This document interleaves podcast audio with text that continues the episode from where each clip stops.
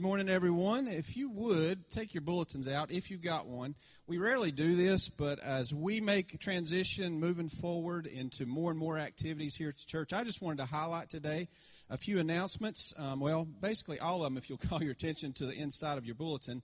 Uh, the first thing we mentioned last week is our facilities are now open for use. Uh, for many of you that have been waiting, can I have my family's birthday party here? Yes, but you still need to go through the uh, proper procedures and call the church office, make reservations, but our facilities are open. For those of you who walk during the day, that's been closed since March, but that is now open during the day from 9 to 2. If you'd like to come by the uh, gym and walk, that's available to you. Also, next Sunday is really a big day. Since March, we have not had Sunday school. And next Sunday is a big day. And uh, we want to encourage you guys to be a part of Sunday school again. We know many are still concerned about the situation um, and we understand that. So please, if you're not comfortable, we don't want you to be here. We're going to encourage masks, but we're not going to require those. So we just encourage through this whole process everyone to use common sense, use common courtesy, um, to be safe, keep your hands clean, just like we're going into flu season. So uh, we are excited that we can meet together again next week, and we'll have all of our classes. So uh, we hope that you'll be here next week at 9:30 as Sunday school starts back. We also encourage our preschool parents. If you have a child in the preschool department, please stop by the lobby. We have a table set up. We want to make sure we have all the information correct uh, for your children. A Sunday school and extended session starts back. And then also, one final thing is as you come in, you've seen since we've started uh, being inside, we have the offering that is received at the door as you come in. We're going to continue to do that. We're not going to pass plates for a while. Um, and that just keeps us from sharing germs, as y'all know that. So, just a reminder as you come in, as you're, if you're prepared to give, you can drop that in those baskets, or if you're thinking about it during the worship service, just walk back there. You can drop that in the offering basket. That's a part of worship. So, we just want to remind you guys of that. And then finally, finally, our Kitty Sue Barnes Women on Mission are going to be meeting again. They start this Thursday at 6:30 in the gym, and they invite all of our ladies to be a part of that. But I'm going to ask everyone to stand, and as you stand, I just want to read a passage of scripture from Hebrews 13 verse 15, and it says simply this Therefore, by him, Jesus, let us continually offer the sacrifice of praise to God. That is the fruit of our lips, giving thanks to his name. And that is why we're here today. So we want to worship him, and I'm going to ask you to join me in prayer as we begin our service. God, this is a time where we gather each week, and we take it for granted so often. But Lord, this is about you. This is about worshiping you. This is about praising you. This is about listening to what you have to say to us. And Lord, may we bring honor and glory to you as we've gathered in this place today, giving you the sacrifice of praise, the fruit of our lips, because you are worthy. In Jesus' name, amen. Let's worship together.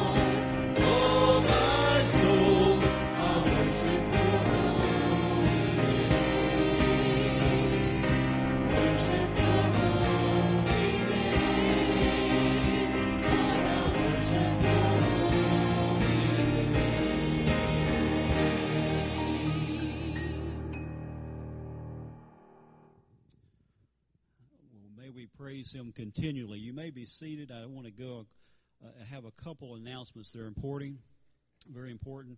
Uh, our church every year goes to New York City. We do coats in the city. Uh, Randy and Debbie Smith, we're going to be doing that again this year. If you're interested in that, we'll be going December the 3rd through the 6th. Please see me as soon as possible. We need to start working toward that end and be praying for that. So important that we can evangelize those people in need there. Also, our Sunday school, as Kevin mentioned, will be starting next Sunday. I need to meet with all the teachers at 9 o'clock next Sunday morning. We'll be in Steve Lackey's class for a time of prayer as we start our Sunday school year off. So be much in prayer for all those things, would you?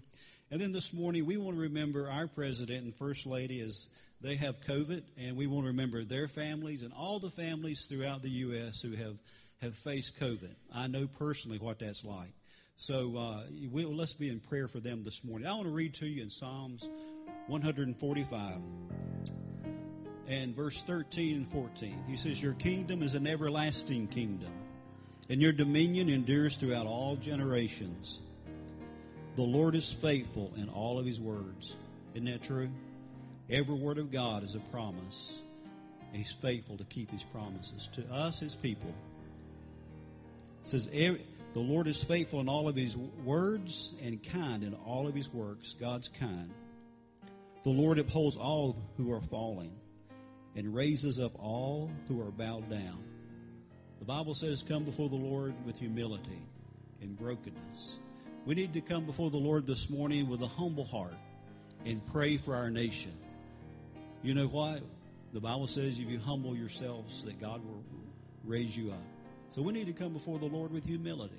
Let's all bow before Him right now and go, go to the Lord in prayer. Father, we want to thank you for who you are.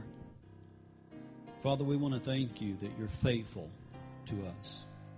And Lord, that your word is true. And Lord, it endures forever, all generations. And your word's everlasting. And Lord, your works are kind toward us. You love us. You're gracious to us. You're merciful. And Father, we're so grateful to know you this morning. And Father, we want to thank you that when we do fall down, you're there to help us. And Lord, you, you raise us up. And Lord, you've called us to be a people of humility, to be broken because we're a people of sin. We've sinned against you. And Father, we ask for, for your forgiveness this morning. We pray you would heal our nation, heal our land. And Father, we pray this morning that you would be with our president and first lady and all the people who've faced COVID. We pray for them, for healing, for help, for encouragement. And Father, we're so grateful to have you as our Savior and Lord. And Father, without you, we're nothing. And Father, we just bow before you. We thank you. And Lord, we praise you. You're worthy of all praise and honor and glory. And Father, we love you this morning. We want to thank you for loving us. And Lord, for setting us free. And Lord, we're reminded in your word this morning that there's nothing, absolutely nothing, that can separate us from your love, which is in Christ Jesus our Lord. In Jesus' name we pray. Amen.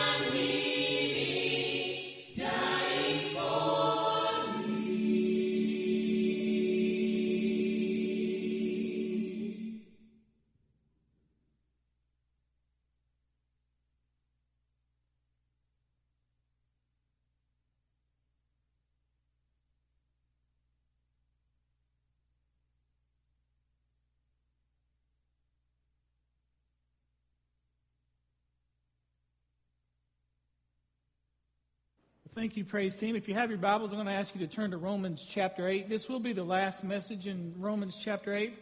Um, and I've really enjoyed preaching through this section of Scripture.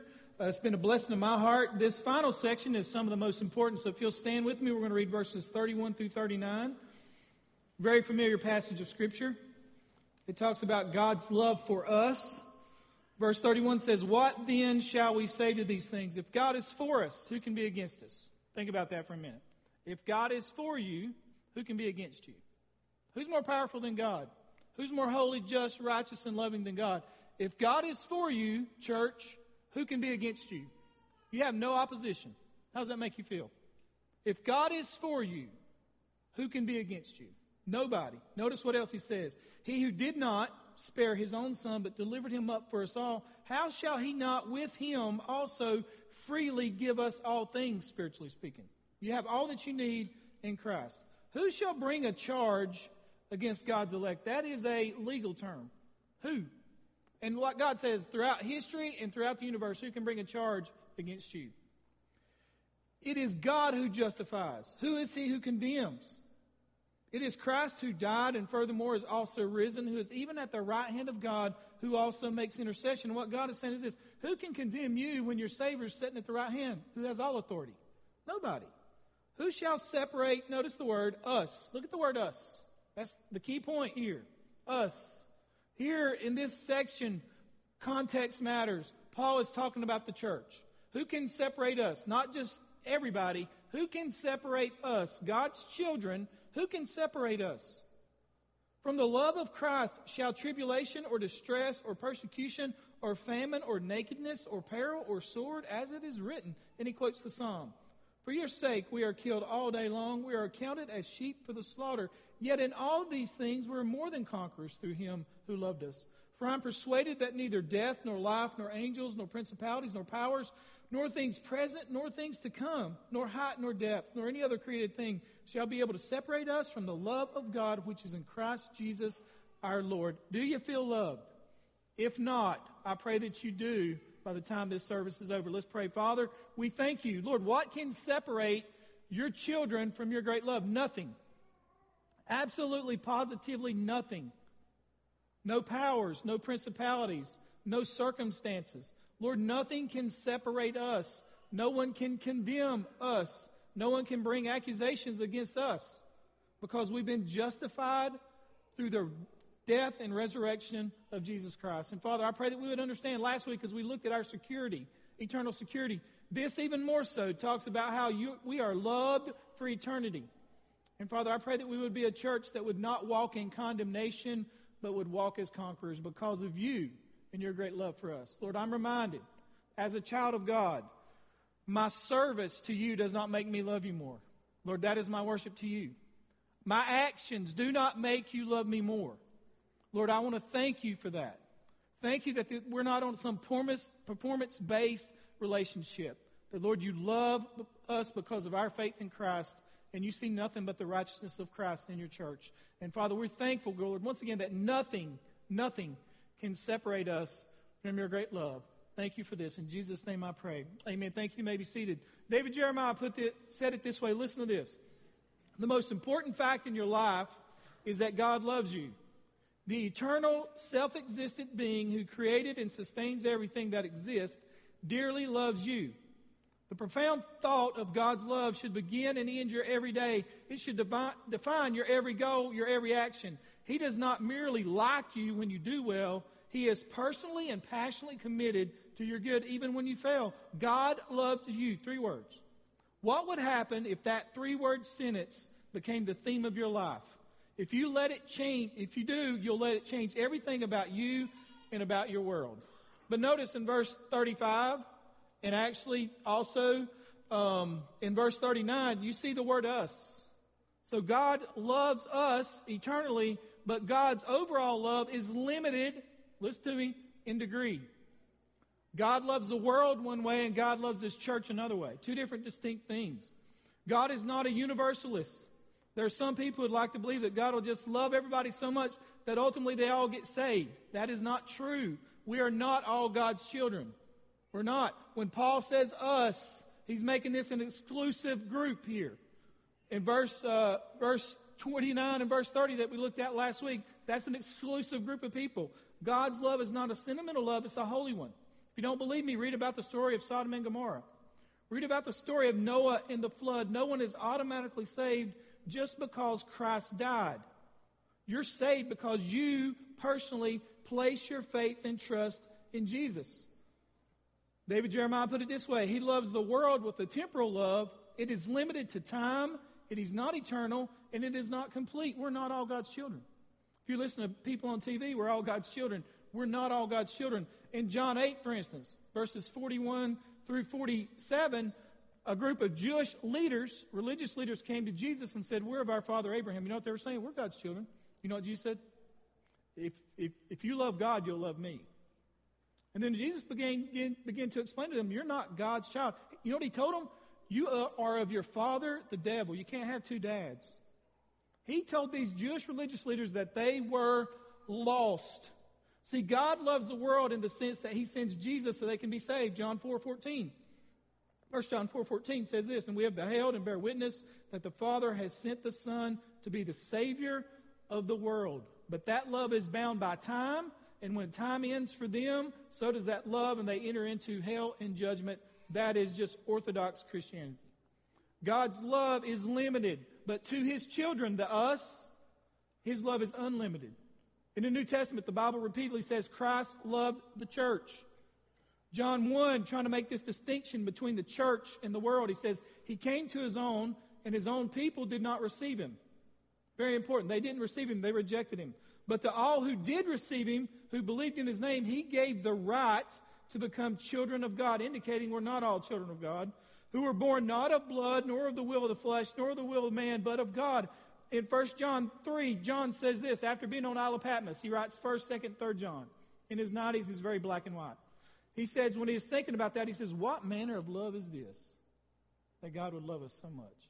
The word manner is used in Matthew 8 27 when Jesus calmed a storm, and the Bible says this, but the men marveled, saying, talking about Jesus, What manner of man is this that even the winds and the sea obey him? You know what that word manner means? You're not from here.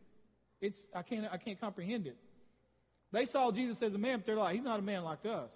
What manner of man is this? John's thinking about God's love, says, What manner of love is this? It's so amazing. It's hard to grasp your hand around. In 1 John 4 17, which we'll look at later, uh, John calls his love perfect. And that's where we get the word, uh, the Greek word that Jesus used on the cross when he says, It is finished. And what Jesus is saying is this My love for you is complete. And I would say this to you if you are loved like that, then you have, and the first point is this as a Christian, you have no opposition. Notice the verse on the screen. The Bible makes this statement. What shall we say to these things? What things? Verses 29 and 30. That chain there of salvation, that where, where God gets all the credit for your salvation. And Paul says, Well, what? If that is true, then what shall we say to these things? If God loves me and if God saved me and if I'm saved for eternity, I'm eternally secure, what shall I say to these things? And, and, and then he answers this question If God is for us, now look at this God is for us. Sometimes that's hard for us to believe in it. God is for us. One scholar put it this way You see, the matter of fact, or the fact of the matter is, many of you struggle with really believing that God is for you, but many of you have a hard time really taking it in because of your background, because of circumstances, because of whatever. It's hard for you to believe that God is for me. The psalmist put it this way in Psalm 27 The Lord is my light and my salvation. Whom shall I fear? The Lord is the defense of my life. Whom shall I dread? Now, how did God prove it? Notice, if God is for us, and he puts the comma there, who, who, who can be against us? There's nobody that can be against you. Nobody. Nobody can challenge your salvation. Nobody. If God is for us, who can be against us? And how did he prove it? We just talked about it. Notice the next verse in verse 32.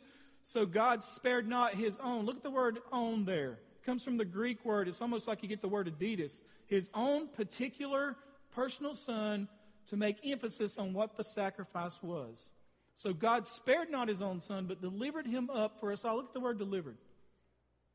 MacArthur put it this way He didn't spare him, he didn't hold him back, but delivered him. God delivered him. God gave him over. Jesus trying to share this with the Jews when he was in the, uh, being arrested in Luke 22, he says this When I was daily with you in the temple, you stretched forth no hands against me. He's like, You couldn't touch me. I was here every day, but this is your hour and the power of darkness. You know what he's saying? God's allowing you to do this. God is like, so God, Paul's trying to prove a point here about your no opposition. So God spared not his own son, but delivered him up for us all. God gave him over to be suffer God's wrath and bear our penalty on the cross. And matter of fact, in Isaiah 53:10, if you'll notice on the screen, the Bible says it pleased the Lord to bruise him. And MacArthur goes on to say that, this about verse 32. This simple statement, the meaning of it is this if he, give, if he gave his son to save us, won't he give us everything else to keep us, since the giving of his son was the greatest gift of all? And what Paul is trying to say here in verse 32, when he says, Won't he freely give us all things? If he gave the greatest gift, which, which was Jesus, he can give everything else to take care of you. Everything else is lesser than that. And then notice you have no opposition, then there's no accusation. Notice verse 33 Who shall bring a charge against God's elect? Who? Who shall bring a charge? Look at the word charge, it's a forensic term. The world's CSI on your life. Let me ask you something, men. Now, now think about the magnitude of this. What if your life was on trial and they, all your husbands, and they asked your wife to testify? Brutal. Vice versa. I mean, if they're just being honest, is everything you're about to say, is it true? Yeah. Yeah. They could be really honest, right? Now imagine the world who, who don't love you. Your wife would love you and try to make you sound better than you are. Imagine the world. The Bible says Satan is a is a accuser of the brethren. See, early in Acts, Israel is opposed. Israel opposes the church, and Rome protects it. By the end of Acts, Rome is persecuting the church. One leader said of Paul, "We have heard of your way; it is spoken evil of everywhere." They were being condemned on every every part of, of the earth they were on. And he's writing to these people in Rome and he's saying, Who shall bring a charge against you? They are, but it doesn't matter what they say. It does not matter what they say. Have you ever been accused of something, felt attacked? I mean, think about it. The psalmist says this Our accusers are like rain against the wall. You know what he's saying? You know what rain does to a wall? Absolutely nothing. Keep on accusing me. It doesn't matter. See, God is your shield. He is your shield. Who shall bring a charge against God? God says, I'm not hearing it. Not hearing it. Say what you want. Let them speak. It does not matter. And then not only is there no accusation, notice the third thing there's no condemnation. Notice the verse. Who is he who condemns? What's the difference between accusation and condemnation? You know the difference is really? Condemnation means you start to believe it. You start to believe it. Satan, when he condemns you, you start to believe what he says about you. The enemy convinces you that God is against you. See, when Satan attacked Adam and Eve in the garden, he said, Did God really say this? Is God really good? He's withholding stuff from you. But here, what, what the enemy will say is, No, you, you sin, you're a bad person. God can't love you for what you've done or what you've been through. I used to have a guy to call me. Now, he got saved out of a mess. Thankfully, older in life, got saved, okay? And he'd always call me. And he'd say this. And it was always at night late. I don't know why he did it that late. I'm like, man, call me in the morning. But anyway, he would call me and he'd say this I did this and this and this this week. What do you think God's going to do to me next week? I said, What? He says, I didn't mean to. I prayed about it. I've tried to repent. God, I did this. Do you think God's going to get me next week? I said, Where, where do you get your theology from? Where do you get your. See, what he was doing is he's starting to listen to the condemnation. The battlefield's always the mind, is it not? See, accusation, condemnation, those are the battle, that's the battlefield of the mind. And when everybody's condemning or accusing, what God says is, there is no guilt. You're not guilty. Notice the word there. Who? Who is he who condemns? It's like God says, bring him out.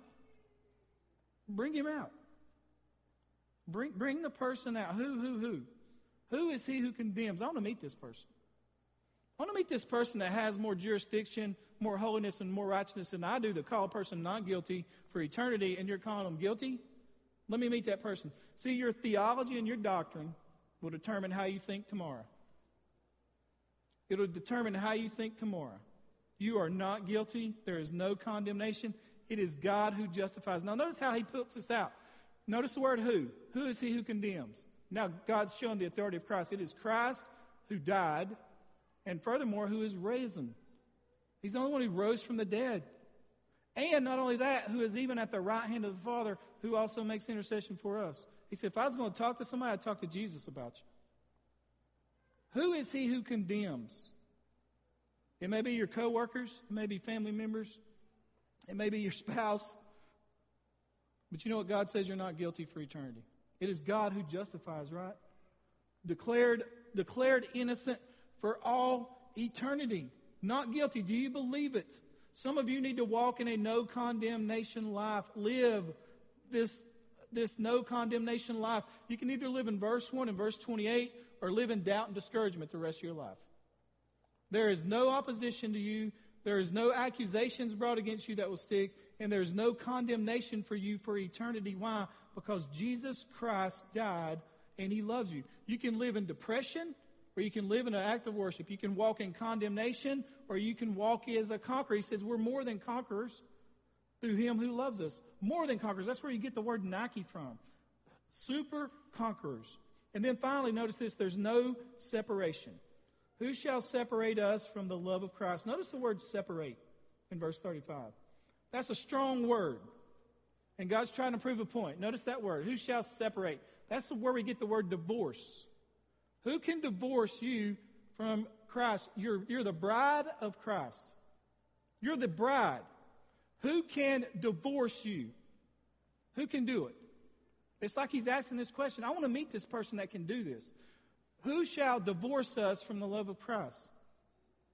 Strong word he uses here. Words matter. He's trying to prove a point. Who can cause this separation? I just want to meet him. It's like God saying, I want to meet this person that you're believing. Who, who can divorce you from Christ? You're the bride of Christ. Who can do it? Nobody can do it. Do you understand that? There's no separation ever. Jesus said, I'll never leave you nor forsake you. You have to believe that. You cannot lose your salvation. It's theologically impossible. You have to rewrite the whole Bible. Who can separate us from the love of Christ? Can you? Can you do it? I have people sometimes tell me, I don't know that I'm saved. Why? Well, I did this. So? Repent. Yeah, but, yeah, but, yeah, but it's not in the Bible. Who? I mean, look in the mirror. Are you more powerful than God? Can you separate yourself from God if you're His? Can't do it. Can't do it. You may believe a lie or hear bad preaching. You can't do it. Divorce is a strong word, people. I grew up in a divorced home. I understand. Who shall separate? If, if I thought I could be separated from Christ, I'd be like, what kind of Savior is that? He rose from the dead but can't keep me saved? There's no separation. Aren't you thankful? God does not leave us nor forsake us. Even, even we can't leave if we're born again. We will not leave. We will not. John said they went from us because they were not of us. He says they weren't really of us, or they'd be with us to this day. Then Paul lists some things. Notice some things. I'm not going to list them all, just a few things in closing. Notice what he says. If you see this list, he said, What will persecution separate us? Will persecution? There's 100,000 Christians will die this year because of their faith. Just because they believe Jesus rose from the dead, they'll die. Be thankful you live in America. It's bad at other places. But if that person dies, does that separate? Does that mean God doesn't love them? It doesn't. What about suffering, which we all go through? Suffering. Think about now people losing jobs, people getting sick, all these things that are going on. You know, it's a cruel theology that says this. Jesus said this look, it's a cruel theology that says you'll never suffer in your life. You will. You're a human being, and you're just going to you're just to suffer eventually something. Jesus said, Take up your cross, not take up your new car keys. He never promised you anything when you got saved other than that He'd love you forever. Jesus does not promise you anything when it comes to those things. Health, wealth, and all that stuff. If you have it, praise God. Use it for His kingdom. Then notice what he says, Psalm 44 2. It's really weird. He's writing all this stuff, and then he quotes this psalm For your sake, we're killed all day long. That don't sound right. We're accounted as sheep for the slaughter. Where'd that come from? Paul's, Paul's trying to get them to enter into his suffering. This, listen to what one scholar says. Paul says, I live, verse 36. I live, Psalm 44, 22. He just threw in an Old Testament verse as the Spirit inspired him. This originally was a plea for God to deliver Israel in distress. Paul says, I know what that's like. I know that those, I know what those Jews must have felt when they cried out to God all day long asking to be delivered because they felt like they were just sheep headed to the slaughter. I understand that, Paul said. I've lived it, and for your sake, I've lived it. And what Paul is saying is this I am a conqueror, even if I die in this jail cell. And he did. I am a conqueror. You are a conqueror, even if you pass away in a hospital room, a nursing home, in your car, wherever. There's a lot of ways to die, by the way, a lot of ways. But Paul says, even in that, I am more than a conqueror if persecution should come, he would say, That don't mean God don't love me. That just means the world hates my message. And then he goes on to list these others. Notice what he says? He lists these other things up here on the screen. He says, Shall, shall uh, principalities, the demonic, invisible world that we cannot see. He's saying nothing, no spiritual, supernatural reality of the invisible world can separate us from God's love. Notice where he says powers. Look at the word powers. That's kings and kingdoms. Can they separate me from the love of God in Christ? One man said this Ten emperors from Paul with Nero to Constantine all wanted to kill Christians, and Paul says we're more than conquerors over them all. Every last one of them. What about height or depth? Notice that. He says this Can height or depth, what? One scholar put it this way there is no height. It's an astrono- astrological term, hupsma. The word is used to speak of a star when it was at its zenith of its movements. Zenith of its movements. As high as you can see. Now, yesterday, during a golf tournament for Finding Hope Ministries, and I want to thank all our sponsors. I want to thank uh, everybody who played because all your money goes to orphans. Isn't that a blessing? All your money. Thank our Baptist men. I got to play with Tim Keever, Billy Millsaps, and the unelected, unofficial mayor of Alexander County, David Robinette. Y'all didn't know that, but he is. And I don't thank David for keeping that bird from attacking me because I about got attacked by a bird when I was in the woods looking for my ball, and he saved the day. And David said this. David said this. Now, David talks a lot, but David said this. You know what's amazing? And I thought, the fact that you color coordinate all your clothes to the Green Bay Packers, I thought that, but I didn't say it, okay? Even your golf bag, okay? But David said this. He said, The sun is 93 million miles away. Now listen to this, profound. And I can turn my face and I can feel the heat. Isn't that amazing? I was like, What? That's crazy, isn't it? A star 93 million miles away, and literally I turn my face and I can feel the heat. Isn't that amazing? If it's tweaked a little bit, we're all dead. Is that not amazing?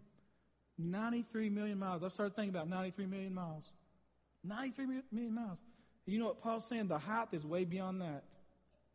And then the depth, he says there in the Greek, means it's, it's just total opposite directions. Look, as far as you can go in the universe, as far as you can go, God's love's there. It's amazing, is it not? When you see the sun from now on, you just understand that God holds that sun there for you and that His love is more powerful and greater than even the sun, that you can just turn your face to it all over the world and just feel the heat. Isn't that amazing? That's amazing. And then he goes on to say this Can death separate us from God's love? I'm so thankful that to be absent from the bodies, to be present with the Lord, aren't you? I say this every year. I usually do, use it for my New Year's Eve service or New Year's service. But some of us this time next year aren't going to be here, are we? Some of us aren't. This July 5th, I preached eight or nine funerals for members of this church. Graveside services because of COVID. Look, some of us in here, some of us listening on Facebook, we're not going to be here next year. Now, listen, I'll tell you something. Can your death separate you from the love of God? It cannot. As a matter of fact, it's going to usher you into His presence. I had one senior adult say this to me, okay, because I learned so much from senior adults, especially when it comes to suffering illnesses and things. They basically said this, I'm going to paraphrase it, Jamie Steele style. Hey, preacher, just bring death on. I'm ready for it. What faith? You know what they're saying? Death can't touch me. Death can't because I understand that God, nothing can separate me from the love of God. And then he says this. Now listen, he says an amazing thing. Paul says, not just death, but life. Life. Your life, if you're God's child, cannot separate you from the love of God. Some of you think it can because you got issues in your past. It can't. It cannot. I often think of the woman caught in adultery. You know, when Jesus said, Where are your accusers? She says, No one, Lord. You know, everybody started dropping their rocks. I wonder if six months later she kept thinking she was that person. Oh, man, they caught me in adultery. Caught me in adultery. I can't be saved. Caught me in adultery. Oh, yes, you can. Jesus said, Leave your life of sin. Do, go sin no more. See, neither death nor life can separate you from the love of God. There's nothing that can do it. That's why Paul says, if you'll notice here, I think it's in verse, verse 38 For I am persuaded. I am persuaded. Are you persuaded? Paul says, My mind's settled on this. I don't doubt it. I'm secure. I love God. He loves me. I am persuaded. And I would tell you this when it comes time to die, you better be persuaded. Because not everyone's going to heaven. Listen in verse in 1 John 4, you don't got to turn there. John says this, Beloved, let us love one another, for love is of God, and everyone who loves is born of God and knows God. He who does not love does not know God, for God is love. In this is the love of God. The love of God was manifested toward us that God sent his only begotten Son into the world that we might live through him. In this is love, not that we love God, but that he loved us and sent his Son to be the propitiation for our sins. Propitiation. You know what that word means? It means to appease God's wrath. It means to appease. In the Old Testament, God repeat, appeased his wrath. In Noah's day, he sent a flood. In, Sod- in Sodom and Gomorrah's town, he sent fire. I'm going to appease my wrath on you people. For the Jews, he appeased his wrath through the killing of an animal. But now, what God says, my wrath is appeased through Jesus. And what does that mean? Notice verse 17.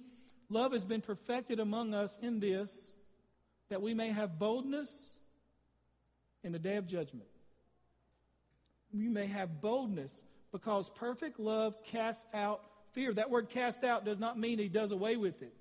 It means he takes it on himself, talking about judgment. Jesus took our judgment on himself. the isolation, the abandonment, the dark and the merciless clouds became Christ.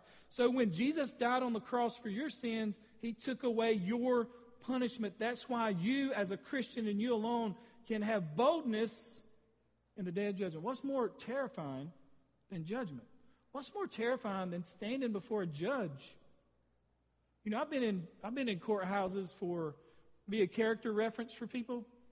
And I've seen some very arrogant people sitting in pews until they stood before the judge.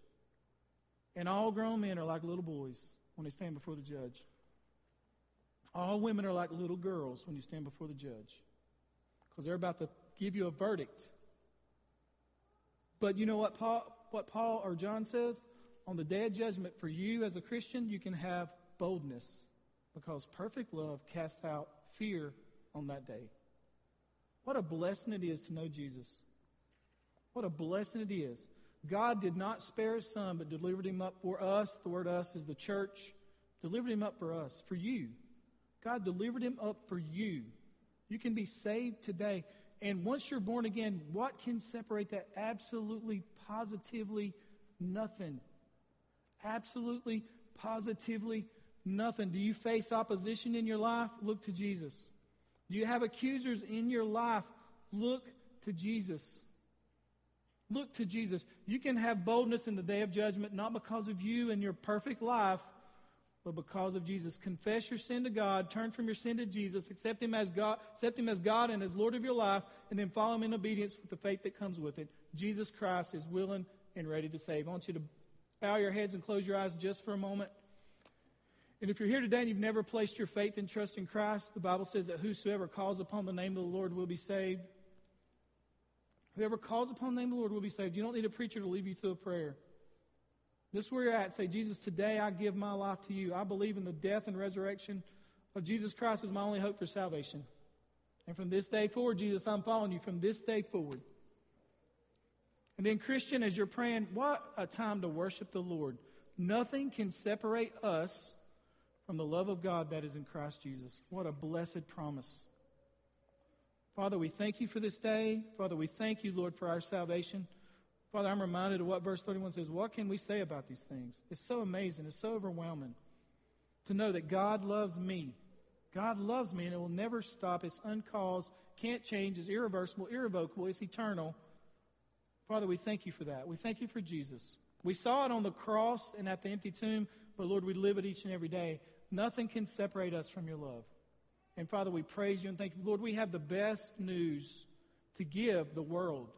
Whether they want to hear it or not, it is the best news. Who shall separate us from the love of God that is in Christ Jesus? Nothing and no one. We praise your name because of it. In Jesus' name I pray, and all of God's people sit together. Amen. Don't leave. We have uh, some going to join the church, so I'm going to ask India and Zach to come up. I'm not sure if Cody and Maggie's here this morning. I can't see real good, but they're going to come up. If you'll just stand right here. India, Zach's already a member, and turn around. You'll tell him your little baby's name? Zage. Zage. Is he cute? So they, they've come, and India's going to join by, by letter.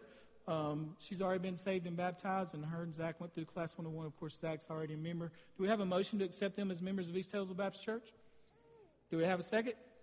All in favor, raise your hand. Say, Welcome to church and welcome to the family. We're going to give you a brick. We'll just hand that to Zach. And I want to thank you guys so much for being a part of East Taylorsville Baptist Church. Love you both. Honored to be all three of y'all's pastor.